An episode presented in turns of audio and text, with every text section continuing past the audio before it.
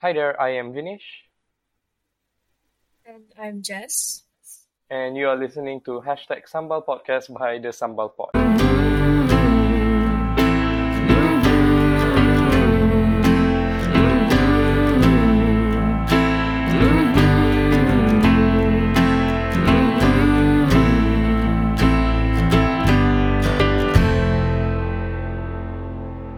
Vinesh and Jess are organizers from TEDx UKM. So basically, TED Talks based at University Kebangsaan Malaysia, UKM.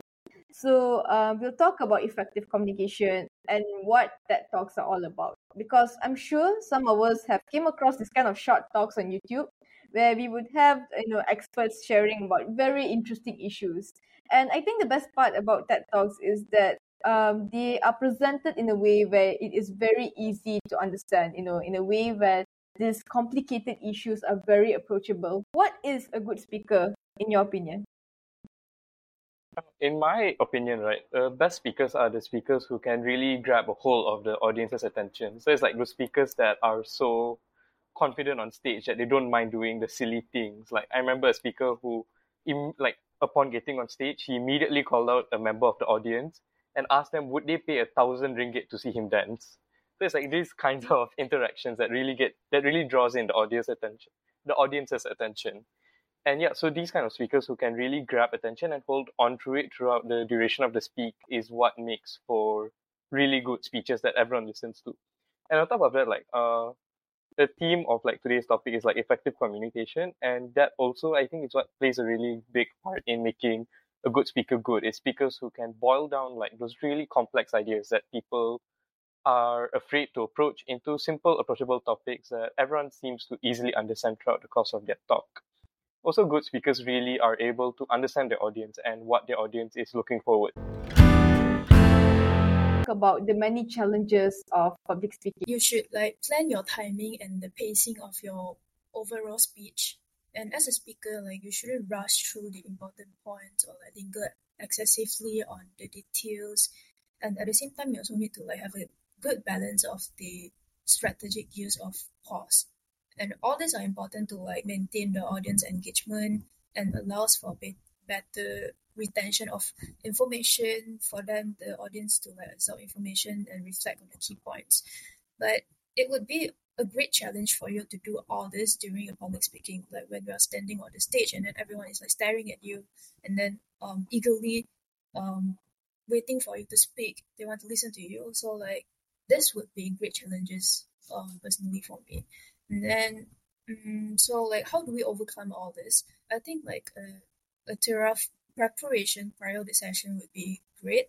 Like, for example, you can prepare script, uh, like a general rundown to have a clear picture of the structure of your speech for a clear message to convey to the audience within the limited time that have been allocated um, for you. I actually did do like uh not to say competitive, but like you know how the government has like the English speaking competitions. Yeah, as someone who like participated in those, the most helpful thing I could do is I would look at the audience, right? I would scan through them, but not make eye contact with a single one of them. And it, it gave okay. everyone the impression like, oh, look at him, like he's being so formal and like making eye contact with everyone. But I looked at no one. I just like scanned through the audience like a robot. And also mm, like okay. the easiest the best way to do it is like to honestly just throw yourself on stage. Like there's no preparation. No other like, way. No matter how much you prepare, it's not going to feel like it's enough. It's just like throw yourself on stage and do the best you can. And like just mentioned, like practice is everything. So that introduces itself as this platform for effective communication. I think just now, uh, what you were saying, Vinesh, is like some important points about what effective communication is. So, Jess, can you tell us um, what is effective communication from your point of view?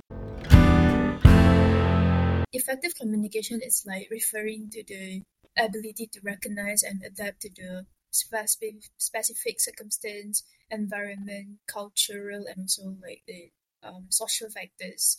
And I think these are like important to ensure that the messages are appropriately tailored to the situation and the audience. So maybe I should give some examples, like um spe- specifically like in terms of culture, you know, different cultures have different communication norms, values, and expectations. So being aware of and um, respectful towards these cultural differences is essential for effective communication. Like for example, um, how do you address an individual appropriately, and then um, what are the language or behaviors that may be deemed offensive to a particular culture. I think all this play an important role in order for you to like communicate effectively um, with others. And then in terms of like environment, um, I think we should also like adapt to the physical setting of the event. You know, like you should know um, how to adjust your tone, your formality, and content of your message. Like whether it's a formal one or it's more towards like a casual conversation. Okay, so Jess um, what is your MBTI, if you don't mind to share? My MBTI. Do you want to guess? Like, am I an introvert or extrovert? Oh, should I guess now? God, I don't know. I mean, I just spoke to you for like what the past ten minutes. I'm supposed to guess your MBTI. Okay, uh, maybe I would call you. Are you an I? Because I am an I, so I'll probably assume everyone to be an I. So yeah. Yeah, I'm an I. My MBTI Okay, so what's is your full? uh, my MBTI is ISTP. ISTP. Wait, what does the S stand for? I, I forgot that actually. I don't remember what does S stand for, but then I know T is um it's T is like thinking. F is feelings and then uh uh T is thinking. Yeah, And then you are ISTP, right? P is perceiving. Yeah, I just can't remember what does uh, what the S stands for. I don't remember. Sensing or something. Any It's okay. any we'll find out later. We'll find out later. yeah. but um, the reason why I brought, why I brought this up is because all of us have different personalities, right? So some of us are extroverts, some of us are introverts, some of us are in between. You know, we're ambiverts. Um, I always find myself to be I don't know. I find myself to be a different character when I'm hosting, um, and also find myself to be someone totally different. You know, uh, when I'm in a social event. So like maybe in a social event, I can be someone very quiet, but when I'm hosting, um, yeah, and I'm hosting, I'm like this lah. I don't know what I am actually, but yeah, I feel like I find myself. I think um, you know, me myself. I think I'm way more approachable when I am the host compared to me just you know being myself in a totally relaxed event. So yeah, a lot of us we all have different personalities. Some of us can be you know um, the life of the party. Some of us can be the extroverts. So um, there's a lot of different um te- uh different personalities. So how you know is there like a specific technique or like a specific way that we can use so that all these people with so different personalities you know can find way to be more expressive or can find ways to be more comfortable speakers So, like dealing with different personalities and wanting to communicate an idea effectively to them, right? The easiest thing you can do is to just be really, really simple and use like simple language. So, it's really hard for your points to be misconstrued. And then you also need to be aware of your audience, lah, like mentioned time and time again. Because if you're going to speak to a crowd of really diverse people, which is almost inherent in a crowd, you need to be really neutral and aware about your messaging, right? And when it comes to effective communication, essentially you, you just really want to make sure your idea is being heard properly. And unironically, a really good strategy is to just explain it like everyone is fine, especially if you're dealing with like super complex science topics or whatever. I found that science communication works really well when everyone can understand the terms being used and the key concept that's being communicated. So there's no need for like the jargon and if you can find any like analogy, analogy or metaphors that explain what you're trying to say really well, that is amazing and should work for pretty much almost everyone when it comes to communicating an idea. And I do find like people who are truly able to break down a complex idea and explain it to someone like they're five years old are people who have like a really in-depth understanding of what the idea is and therefore have the ability to like choose and pick which parts of the idea need to be represented and communicated to their audience. So yeah, if you're struggling to get through a bunch of people, just explain it like they're five and you should be good to go. it's good to have social media but how to make sure that we are able to uh, use social media for effective communication because I feel like this is just my opinion, but I feel like when a lot of people give their opinions, um, it's so easy for people to misunderstand or miscon- misconstrue what they're trying to say. More people are getting like wilder with sharing their thoughts on social media.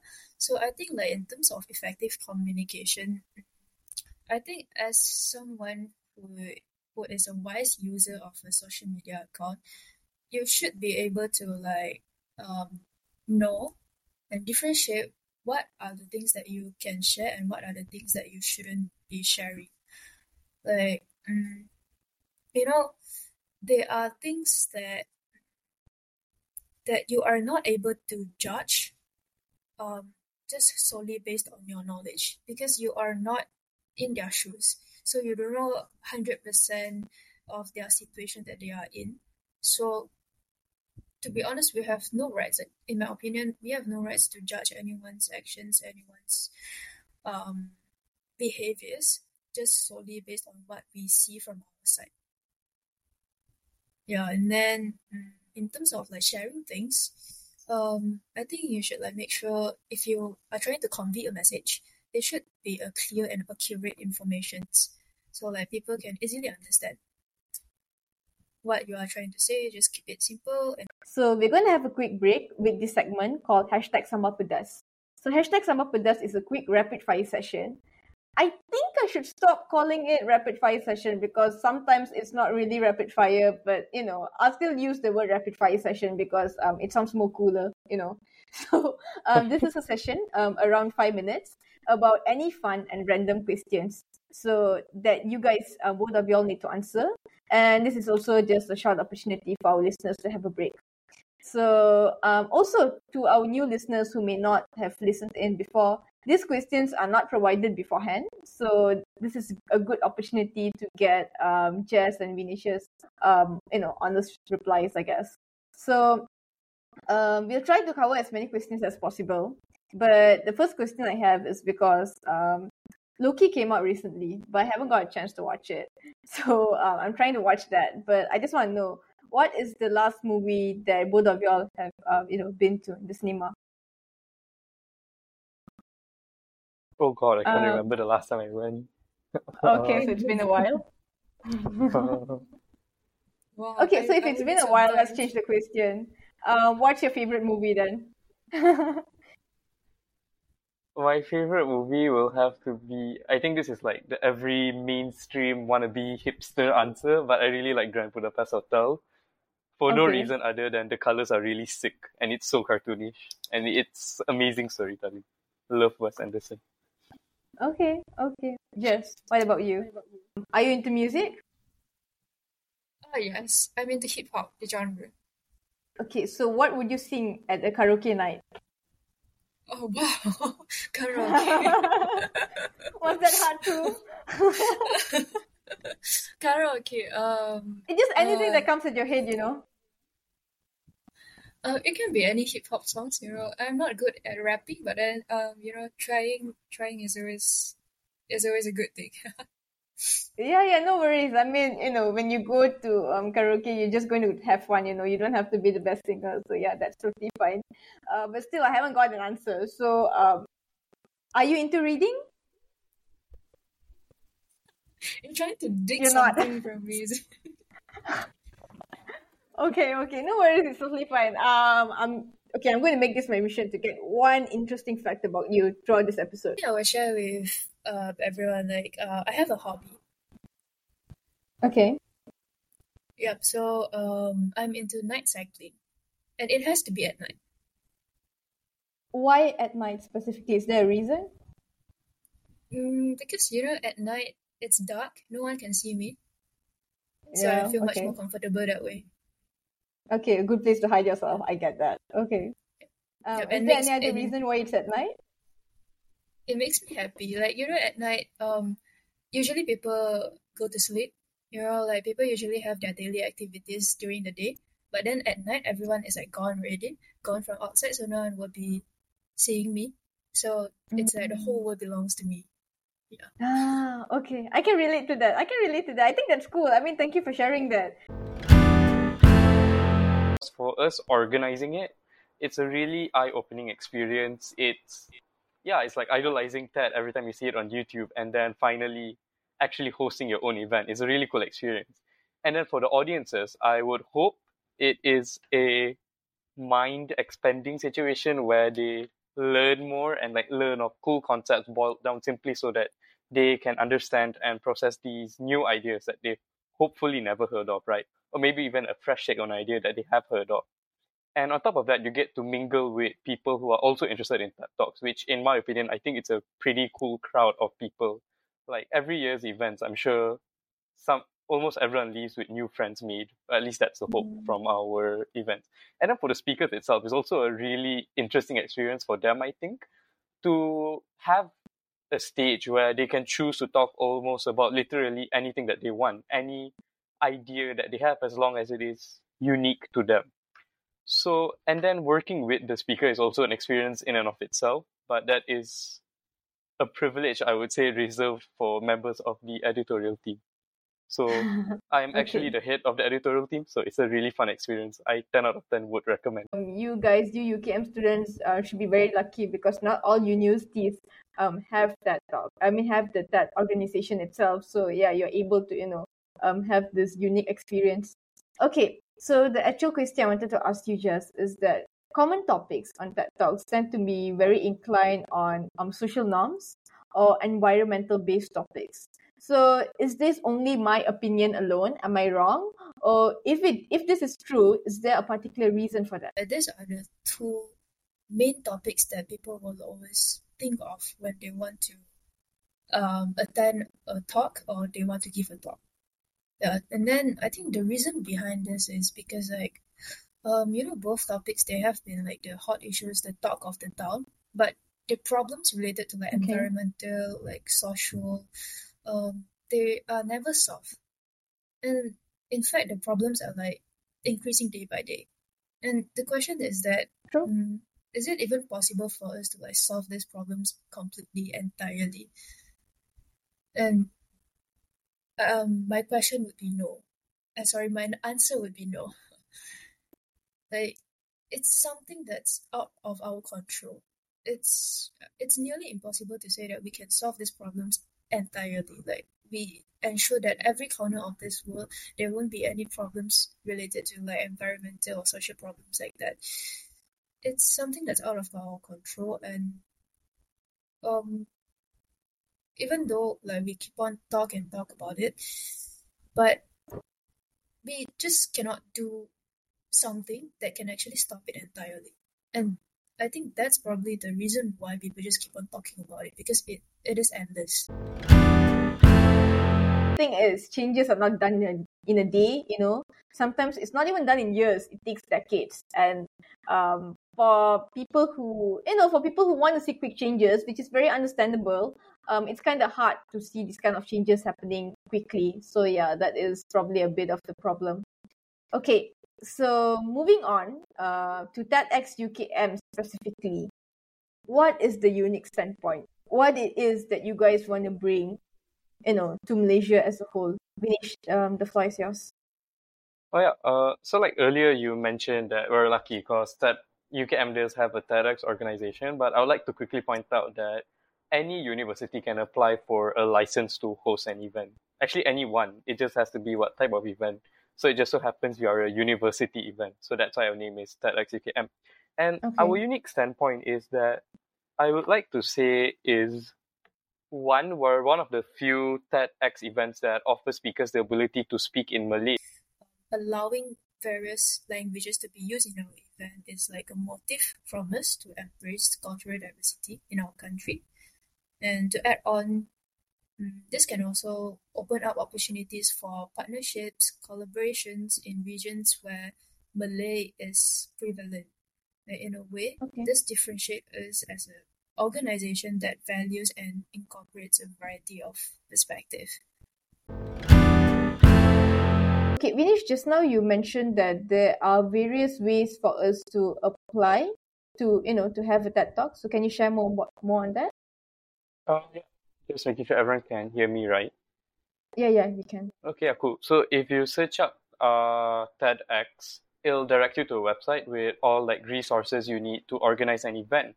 And then basically the biggest thing we need to know is what kind of event that you are hosting. So in our case, we're hosting a university event. So that's just means we apply for a university license and then hopefully we get it and we can move on with organizing an event, finding speakers, etc. So yeah, if you guys, if anyone listening is interested in hosting a TEDx event for their own university or club or anything, you can just hop onto TEDx. Eh, sorry, TEDx, yeah, and you'll see the resources that they've prepared for anyone to organize their own TED event.